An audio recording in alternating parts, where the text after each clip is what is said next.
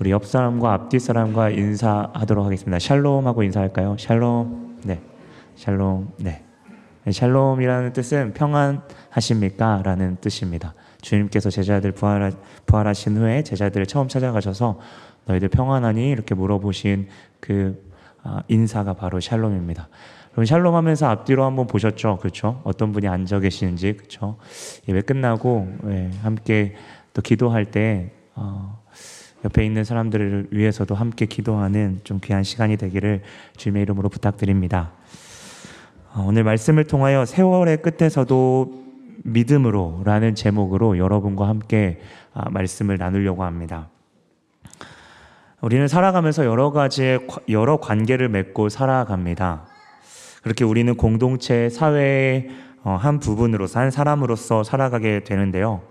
아무래도 인간관계를 맺다 보니 까 이제 우리가 어, 느끼게 되는 또 보게 되는 것은 그 관계를 유지하기 위해서 때로는 잘못된 것을 눈 감아야 될 때도 있고 잘못된 부분에 대해서도 박수 쳐야 하는 순간도 오게 됩니다. 그러한 관계 때문에 때로는 불편한 이야기를, 그러한 사실을 이야기하지 않을 때도 있고요. 그래서인지 바른 것을 전달하지 못할 때도 있습니다. 목소리를 내야 될 때도 내야 될 때 침묵하게 되고요. 다른 것을 핑계 삼아 그것을 또 원망할 때도 있습니다. 아, 그리고 나 혼자 하면 괜찮은데 이제 나이가 들어가면 갈수록 내가 책임져야 되는 사람들이 생기면 어떤 문제가 생겼을 때 그것에 대해서 합리화와 타협은 어쩌면 우리의 마음 가운데 불편함을 계속해서 불편한 마음을 두드리지만 우리 또한 아, 그것에서 자유하지 못하고 어, 그러한 그러한 일들이 점점 늘어나게 되죠. 어, 이러한 사실을 우리는 어, 근래 저는 뉴스를 보면서 많이 느끼게 되었고 주변 친구들에게 어, 이렇게 통화할 때마다 자주 섞이거나 아니면 푸념 섞인 이야기를 통해서 어, 들어왔습니다. 아, 그들에게 우리 가운데 이야기가 되는 것 중에 어, 기억이 되는 것은 어떤 라인을 타야 되고 그렇게 다수를 위해 한 번쯤은 눈 감아야 된다라는 이야기를 들었습니다. 어, 이러한 삶에 있어서 단순히 어떤 용기 없음을 제가 정죄하거나 판단하려는 게 아닙니다. 그리고 우리네 어떤 도덕적인 삶의 기준을 재정비하고 그렇게 우리가 나아갑시다 라고 이야기하려고 하는 저의 의도도 절대 아닙니다. 단지 우리의 삶이 주님이 허락하시고 우리의 삶을 살아가는 것이 주님이 만약 우리에게 우리를 그렇게 보내신 우리네 인생이라면 그분의 마음으로 우리가 그분의 마음을 우리가 가늠할 수 없죠. 우리 하나님 아니잖아요. 그렇죠? 우리가 그분의 마음을 감히 가늠할 수는 없지만 그분의 마음을 살아가는 것이 따라가는 것이 진리의 삶이지 않을까라는 생각을 하게 됩니다. 어, 좀 너무 추상적이죠. 그래서인지 우리 또한 우리 인간이 하나님의 형상으로 지음, 지음받은 존재이지 않습니까? 그래서 하나님의 형상으로 지음받은 우리의 믿음의 선배들 중에 하나님의 마음으로 나아갔던 사람들을 이 시간 살펴보면서 우리가 서두에 고민했던 것들, 제가 문제처럼 제기했던 부분에 대해서 우리는 어떠한 자세와 또 방향성과 마음으로 나아가야 될지를 이 시간 좀 고민하는 시간이 되기를 원합니다. 오늘 우리는 세월의 끝자락에 서 있는 믿음으로 살았던 세 명의 사람들, 족장들을 보게 됩니다. 그 사람은 먼저 아브라함의 아들이었던 이삭이었고 그 이삭의 아들이었던 야곱, 그 야곱의 아들이었던 요셉까지를 우리는 보게 됩니다. 오늘 이들의 모든 생애를 어, 여러분과 다 나눌 수는 없을 것 같습니다. 왜 그러냐면 어, 이 사실 이 한 명한 명으로도 사실 해야 될 이야기가 너무 많거든요. 여러분 창세기 1장부터 쭉 12장부터 아브라함 이야기가 나오고 50장 말미에 요셉이 이제 죽는 그런 장사 지내는 모습이 어, 기록되어 있는데요. 어, 그것을 다 이야기할 수는 없고 오늘 히브리 기자가 이 세 절에 유학했던 어쩌면 사진과 같이 한 컷 한 컷 찍혀 있는 듯한 이 내용을 기준으로 또 이 내용을 어, 중심으로 말씀을 어, 나누고 싶습니다. 우선 이삭에 대해서 여러분과 함께 이야기해 보려고 합니다. 이삭에게는 두 아들이 있었습니다. 바로 에서와 야곱이죠. 그들이 태어날 때 하나님께서 말씀하셨습니다. 두 국민이 내 태중에 있구나. 두두 민족이 내 복중에서 나누이리라. 이 족속이 저 족속보다 강하겠고 큰 자가 어린 자를 섬기리라. 하나님은 큰 아들 에서가 작은 아들인 야곱을 섬길 거라는 말씀을 하시죠. 세월이 흐르면서 에서와 야곱이 어, 다른 행보를 걷게 되는데요. 그것을 유추할 수 있는 성경의 몇 구절이 있습니다. 첫 번째 장면은 에서가 큰 형 에서가 야곱에게 팥죽 한 그릇으로 자신이 가졌던 그 장자권을 팔게 되는 부분입니다. 성경에는 이렇게 기록되어 있습니다. 그가 하나님이 주신 장자권을 가볍게 여겼다라고 묘사하고 있죠. 그리고 에서는 당시 하나님을 믿지 않는 이방 여인과 결혼하였고 이것이 성경 이렇게 기록합니다. 아버지 이삭과 엄마인 리브다, 리브가에게 리브가의 근심이 되었다라고 이야기합니다. 좀 더 세월이 흐르고 이제는 이삭이 나이가 많아 눈이 보이지 않을 때였습니다. 그는 이제 나이가 차고 어, 자신이 죽기 전에 두 아들이었던 에서와 야곱에게 자신이 받았던 축복을 어, 해주려고 하죠. 조금 더 정확히 얘기한다면 에서에게 그 축복을 주려고 합니다. 아버지로부터 또 자기 할아버지로부터 내려왔던 그 축복들을 오늘 에서에게 어, 주려고 하죠. 그래서 에서에게 이야기합니다. 이 스토리 다 아시죠? 그렇죠? 모르시는 분들을 위해서 네, 조금 설명하겠습니다. 어, 에서가 음, 에서에게 이제 부탁을 하죠. 어, 나를 위해서 염소를 잡아 별미를 만들어 달라. 에서가 아, 눈치챘죠. 아, 축복을 해주시려고 하는 거구나. 라고 하고 밖으로 나갔습니다. 사냥을 하러 간 사이에 그동안의 그 이야기를 누가 엿들었냐면 바로 엄마의 리브가가 엿들었습니다. 그리고 야곱을 부르죠. 야곱아, 야곱아, 빨리 와. 하고 야곱을 부르죠. 그리고 야곱을, 야곱에게 미리 준비했던 별미를 쥐어주면, 손에 쥐어주면서 팔과 목에 이 염소 새끼의 그 털을 붙여줍니다. 왜 그러냐면 에서에게 털이 많았거든요. 아, 이삭이 이제 나이가 너무 많이 차서 눈과 귀가 어두워서 이거를 구분할 수 없다는 것을 엄마인 리브가가 알았던 것 같습니다. 그래서 야곱을 이제 아, 아버지인 이삭에게 보내죠. 이삭은 영문도 모른 채 결론적으로 어, 에서에게 줄 모든 축복을 바로 야곱에게 줍니다. 어, 야곱이 이제 떠난 다음에 축복을 다 받고 에서가 이제 나오죠. 룰루랄라 하고 왔겠죠. 아, 버지를 위한 별미를 가지고 어, 이제 아버지를 찾아갑니다. 아버지, 별미를 가져왔습니다. 이제 저에게 축복을 해주십시오. 성경이 뭐라고 기록되고 있냐면 이삭이 심히 떨었다라고 이야기합니다. 어, 이삭의 마음 가운데 어떠한 마음이 들었을까요? 여러분 단순히 에서가 힘이 좋아서 자신이 늙은 자신을 제압할 것에 대한 어떤 두려움이 있었을까요? 저는 그 부분은 아닌 것 같습니다. 왜냐하면 그 이후에 에서가 눈물로써 아버지 앞에 엎드려서 자신에게 하나라도 복을 달라고 하는 그러한 것들을 우리가 추측해 봤을 때 기본적인 아버지에 대한 예의는 에서도 가지고 있었던 것 같습니다. 이삭의 마음에 무엇을, 무엇의 떨림을 받았을까요? 무엇 때문에 떨었을까요? 이삭은 분명히 그 심이 떨면서 다른 것이 아닌 하나님의 언약을 생각했을 겁니다. 자신이 두 아이를 낳았을 때 하나님께서 약속하셨던 것, 예언하셨던 것을 떠올렸을 겁니다. 그러면서 그 내용 자체보다 더 중요한 것은 아, 지금 하나님이 일하시고 계시는구나.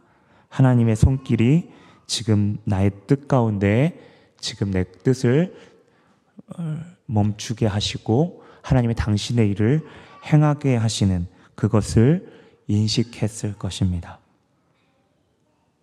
그리고 하나님의 뜻이 무엇인지를 그는 깨달았을 텐데요.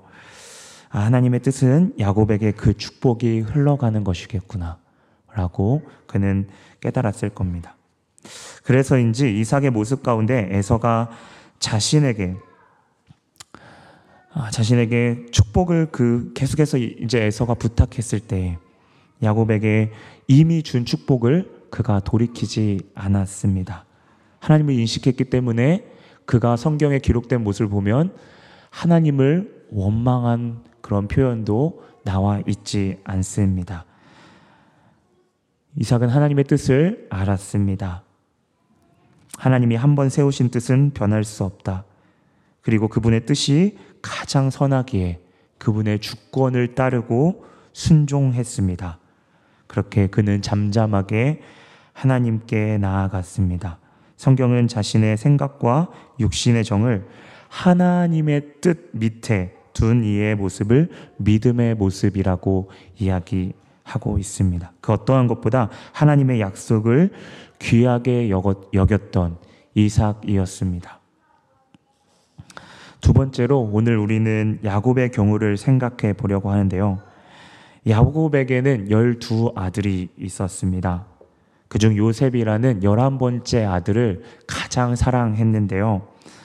아, 한 번은 요셉이 아, 아버지 야곱이 요셉을 가장 사랑하다 보니까 이 형들에게 시기와 질투를 샀었습니다. 열, 열 형제들에게요. 한 번은 야곱이 어린 요셉에게 형들에게 먹을 것을 갖다 주라고 심부름을 시킵니다. 그런데 요셉은 돌아오지 않았죠. 요셉의 형들이 이렇게 돌아오면서 아버지에게 이야기합니다. 아버지, 제가 돌아오면서 보았는데 요셉의 그 색동 저고리 아버지께서 만들어 주셨던 그 옷에 피가 묻어 있었습니다. 본래 어, 여러분이 스토리를 아시는 분도 계시겠지만 이미 그 어, 요셉은 어, 미디안 상인에 팔려서 어, 애굽으로 간 상태였고 어, 그 짐승의 그것을 어, 짐승을 죽여서 그 피로 이 색동 저고리에 묻혀서 입을 맞추고 아버지한테 이제 열 형제들이 전한 내용이었죠. 야곱이 그 옷을 받았을 때 얼마나 마음이 아프고 큰 죄책감이 있었을까요? 그렇게 세월이 흐르고 야곱과 그의 아들들이 살았던 가나안 땅에 흉년이 들었습니다. 가나안 땅은 지금으로 말하면 이스라엘에 어, 위치한 그 땅입니다. 흉년이 들었죠. 그래서 야곱인 아버지는 아, 아버지인 야곱은 그렇죠. 네, 아, 이집트에 가서 곡식을 사오라고 이야기를 하죠. 우여곡절 끝에 그 이집트에 그동안 죽은 줄로 알았던 아들이 죽지 않고 도리어 그 이집트의 국무총리가 되어 있는 겁니다.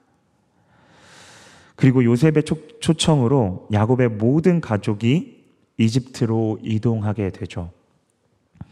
그리고 야곱의 눈앞에 지금 자신이 그동안 죄책감을 느끼며 살아왔던 요셉이 자신의 눈앞에 서 있습니다. 얼마나 감사하면서 이 아들에게 빚진 마음이 있었을까요?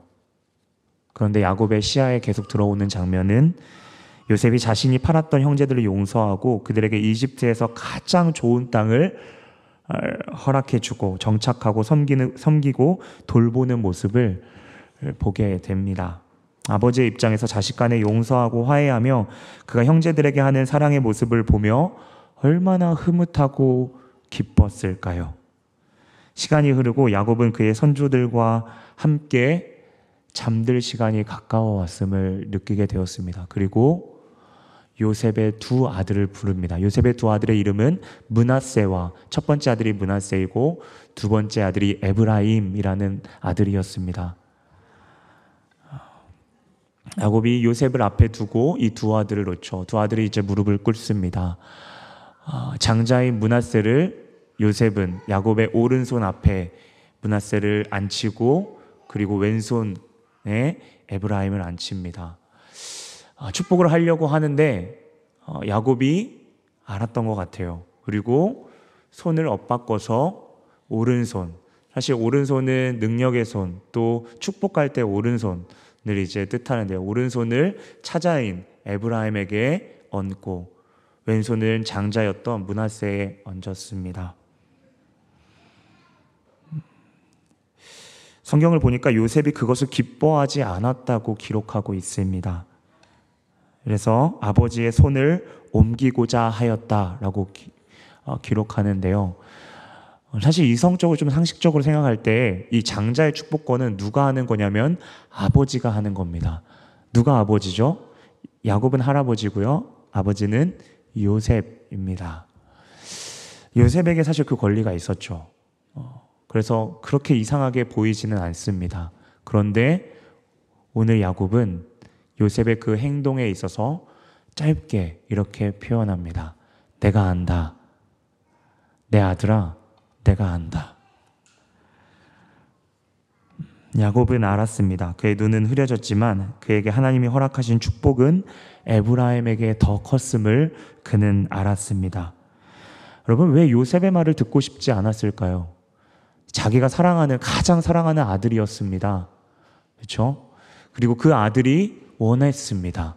그리고 아들인 것을 떠나서 사실 요셉은 바로의 그 서열 두 번째로 국무총리의 위치 있는 어쩌면 자신의 가족을 다 부양하고 앞으로도 이끌 그러한 책임을 가진 어떤 실권자, 왕이었, 중무총리였죠. 그런데 아, 야곱은 어떤 그런 거 없이 요셉의 어떠한 어, 그동안 요셉과 좀 미안한 감정도 있을 테고 그러한 아, 요셉의 고마운 마음도 있었을 테지만 아, 자신의 이야기를 분명히 하고 하나님의 그 뜻대로 에브라임에게 오른손을 얻고 축복합니다.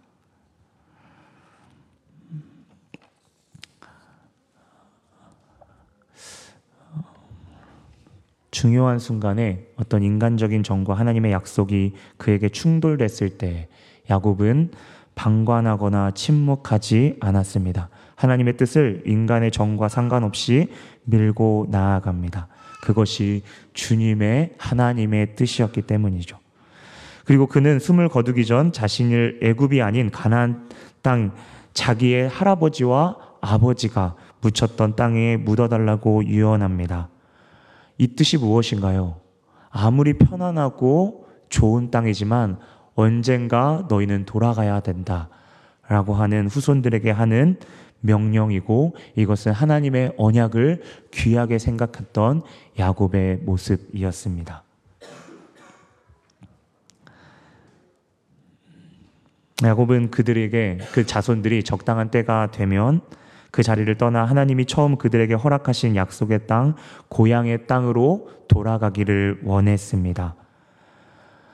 우리가 잘 알다시피 히브리서의 우리 context 문맥을 보게 되면 이 약속의 땅이 천국이라는 것, 우리가 본향, 고향이라는 사실을 우리는 알 수 있습니다. 야곱도 그것을 알았던 것 같습니다. 약속의 땅, 하나님께서 우리에게 허락하셨던 그 땅에 가는 것이 오늘 찬양에 고백했던 것처럼 그때에 그곳이 가장 안전함을 야곱은 알았습니다. 음, 오늘 그리고 성경에 기록된 대로 그렇게 주님 앞에 온전히 순복한 야곱은 그 지팡이 머리에 의지하여 그가 몸을 낮추고 하나님께 엎드리며 하나님께서 그분이 기록한 약속을 이루고 계심을 기억하고 믿음의 눈으로 인식하며 엎드리며 숨을 거뒀습니다. 마지막으로 여러분과 요셉에 대해서 이야기하고 싶은데요. 요셉은 애굽의 국무, 총리였던 사람이었습니다. 그의 형제들과 함께 애굽의 가장 비옥한 땅이라고 말했던 고센 지방에서 살았습니다. 나일강이 흐르고 가나안 땅보다 훨씬 눈으로 봤을 때 인간적인 눈으로 봤을 때에 훨씬 좋은 곳에 살았습니다. 하지만 그는 그곳에 살면서도 그도 동일하게 하나님의 언약을 기억했습니다. 그의 아버지와 같이 그는 아브라함 자신의 증조 할아버지에게 처음 보여주셨던 가나안 땅에 그 또한 묻히길 원했습니다. 아버지의 유언처럼 야곱의 유언처럼 자신도 그 가나안 땅에 묻히길 원했던 거죠. 우리가 상식적으로 생각했을 때 그 고센 땅, 인간의 눈으로 볼 때에 그 땅을 축복으로 여기고 감사함으로 어, 살았을, 계속해서 머물 수도 있었습니다. 하지만 요셉은 이 세상이 눈에 보이는 복과 다르게 그들에게 약속하신 땅에 대한 복을 기억했습니다. 그것은 자신의 증조인 아브라함에게 말씀하신 애굽에 갔다가 너희가 4대 만에 430년 만에 너희가 그 땅으로 돌아가게 가리라 라고 했던 하나님의 창세기 15장에 나왔던 하나님의 약속의 말씀을 그 사대째였던 요셉 또한 기억하고 그 언약을 붙잡고 하나님이 약속하신 그 땅으로 가야 되는 그것이 하나님이 가장 기뻐하시는 것임을 그는 알았던 거죠.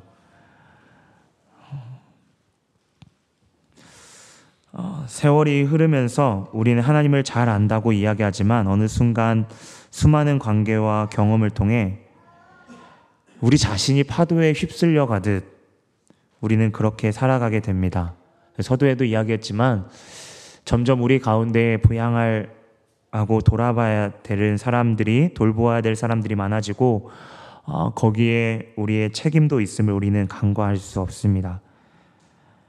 사실 이러한 면에서 인간의 정은 하나님께 순종하기에 가장 어려운 것 중에 하나입니다. 어쩌면 우리는 계속해서 관계를 맺고 그 관계를 확장해 나가고 그 관계가 깊어지기에 만약 인간의 회유나 권유가 우리 가운데 찾아올 때또 그것이 하나님의 말씀과 부딪힐 때에 그것을 순종하기가 참 쉽지가 않습니다. 그리고 너무나도 쉽게 하나님의 말씀을 내 편의에 맞추어 해석하고 행동하며 감쪽같이 순종한 모습을 보이는 것을 저도 이 말씀을 통해서 주님께서 비춰 주셨습니다. 하지만 하나님은 그 마음의 중심, 그 폐부의 중심을 알고 계십니다. 그래서인지 하나님께 진실되게 나아가는 것이 우리에게 너무나도 중요합니다. 우리의 각자의 모습은 다 다릅니다. 직업도 다르고 배우는 공부, 학업도 다 다르죠. 하지만 오늘 새 인물의 마지막 모습을 보면 우리가 어떻게 주님께 나아가야 될지 우리가 가늠해 볼 수 있는데요. 때로는 이삭과 같이 하나님의 뜻을 알았을 때 내 주장을 침묵할 때가 필요하며 잠잠하게 순종할 때가 필요합니다. 그리고 야곱과 같이 때로는 하나님의 뜻과 다르게 인간적인 생각과 경험으로 그것들이 밀려올 때에 그것을 적극적으로 아니다고 이야기할 용기도 필요합니다. 그리고 하나님의 뜻을 알 때에 세상의 그 요셉처럼 세상에 안전할 그 의지가 무, 그, 그 무언가를 내려놓고 어, 하나님의 뜻에 순종하며 보이지 않는 불안정한 상황에 우리의 몸을 내던져야 할 때도 있습니다. 그 현상은 다를 수 있지만 그 마음의 중심은 하나님을 두려워하고 경외하고 그분의 약속을 전적으로 신뢰하며 그분의 선하심을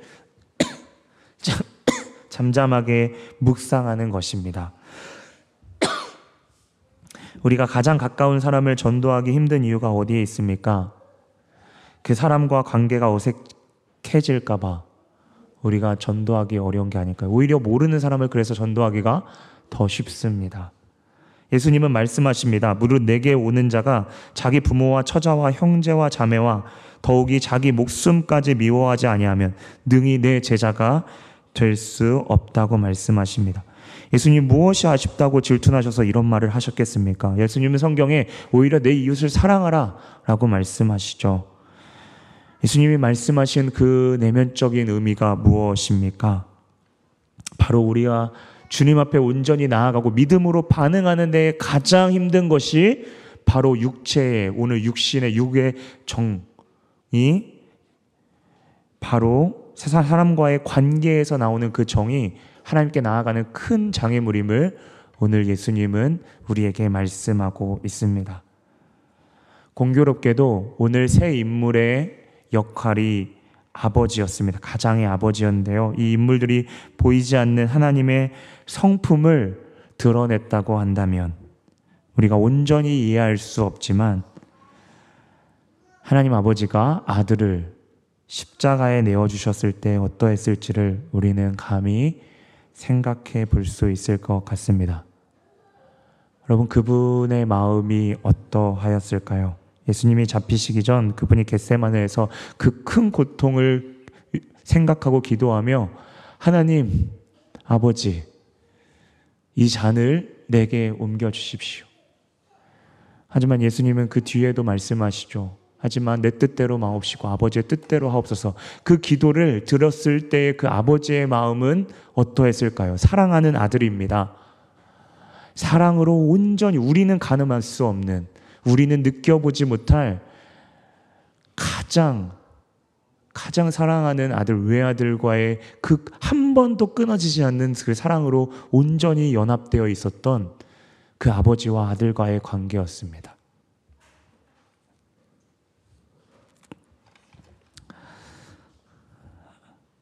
우리가 섣부르게 생각할 수 없음을 이야기하면서도 위에 그 우리가 금방 나눴던 이 세 명의 믿음의 조상들이 선택했던 모습을 보게 되면 인간의 정보다 더 큰 무언가를 위해 그들이 온전히 순종했던 모습을 우리가 가늠해 볼 때 그것과 감히 우리가 일대일로 비교할 수는 없지만 하나님의 성품을 가진 인간으로서 그 믿음으로 따라갔던 그, 아, 그 아버지의, 아버지들의 모습을 우리가 살펴봤을 때 하나님의 마음은 어떠셨을까?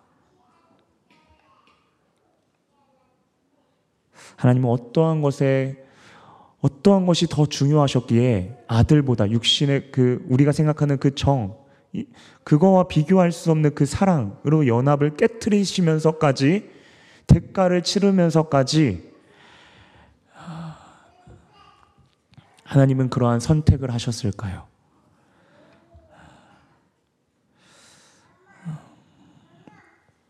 하나님에게는 한 가지 꿈이 있었고 그 꿈을 이루기 위해 그 꿈이 무엇이었습니까? 바로 우리가 알다시피 여러분 자신입니다. 우리 모두가 하나님의 꿈이셨습니다. 하나님의 꿈이라는 제 단어를 썼던 이유는 이 예수라는 단어 제 하나님의 의지가 들어가 있기 때문입니다. 하나님이 구원하시겠다. 당신이 구원하시겠다라는 그 의지가 예수라는 의미에 들어있기 때문이죠. 하나님은 당신의 꿈을 그렇게 이루시기 위해 자신의 그 아들을 우리에게 단번에 내어 주셨고, 그리고 십자가에 달린 아들 앞에서 침묵하셨습니다. 주님은 부활하시고, 그동안 3년 3년 동안 함께 그 먹고 마시며 울고 웃었던 이 제자들 앞에 40일 동안 함께 하시고 이제 하늘로 올리 오셨는데요. 예수님 얼마나 그쵸 제자들도 마찬가지로 느꼈겠지만 예수님 얼마나 그 3년이 얼마나 아, 힘들었지만 제자들과 함께했던 그 모습 얼마나 기뻐하셨습니까? 그 누구보다 제자들을 아끼셨습니다.